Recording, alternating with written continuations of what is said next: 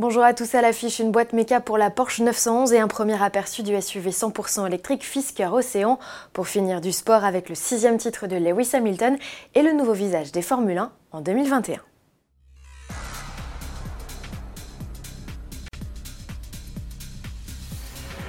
Porsche l'avait promis, elle arrive, la boîte manuelle sur la 911 type 992.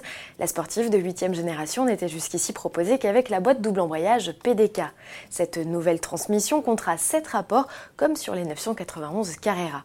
Cette configuration n'est proposée dans un premier temps qu'avec les versions S à 2 ou 4 roues motrices en coupé comme en cabriolet. Les États-Unis profiteront les premiers de cette association où les autos seront d'office proposées avec le pack Sport Chrono. En sera-t-il de même en Europe? Réponse au premier semestre 2020. Fisker a grandi sa gamme de véhicules électriques et alors même que sa berline e-motion présentée début 2018 n'est pas encore sur le marché. Pour autant, le constructeur américain continue son petit bonhomme de chemin.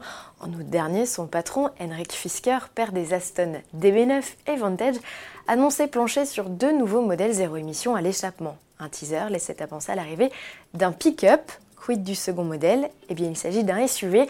La firme vient de dévoiler des photos et le nom du modèle, ce sera Océan, un patronyme en lien avec son siège basé en Californie et sa motorisation respectueuse de l'environnement. L'habitacle, lui, sera composé de matériaux recyclés ou vegan. Fisker annonce 400 km d'autonomie avec une batterie de 80 kWh.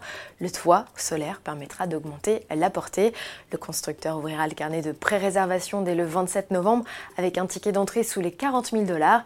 Les acheteurs américains devront toutefois être patients pour prendre le volant. Le lancement de la production ne débutera pas avant fin 2021. On n'arrête plus Lewis Hamilton. À 34 ans, le pilote britannique a décroché son sixième titre de champion du monde de Formule 1 aux États-Unis. Grand Prix qu'il conclut à la deuxième position derrière son coéquipier Valtteri Bottas. Max Verstappen complète le podium. Avec cette nouvelle couronne mondiale, Hamilton inscrit un peu plus son nom dans la légende.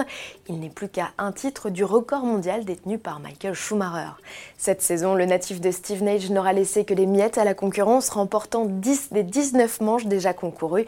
Il reste encore deux épreuves avant la fin de la saison 2019. Prochain rendez-vous au Brésil le 17 novembre prochain. Et pour clore ce chapitre F1, un petit aperçu de ce qui nous attend en 2021. À cette date, la réglementation changera. Modification la plus visuelle, le look des F1, leur dessin sera simplifié avec la suppression de nombreux ailerons et autres appendices aérodynamiques. Actuellement, une F1 perd environ 50% de ses appuis quand elle en suit une autre. L'idée est de réduire à 10% cet effet avec les nouvelles autos. Les voitures seront aussi 25 kg plus lourdes. Conséquence, les F1 seront plus lentes.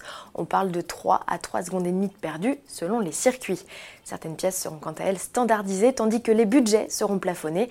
Les dépenses par équipe ne devront pas excéder 175 millions de dollars, soit moitié moins que le budget actuel des équipes comme Ferrari ou Mercedes. Enfin, les organisateurs veulent atteindre le cap des 20 25 courses par an contre 21 aujourd'hui, avec des week-ends organisés non plus sur 4, mais 3 jours. Alors est-ce que la F1 de 2021 vous plaît? Dites-le nous dans les commentaires. À demain.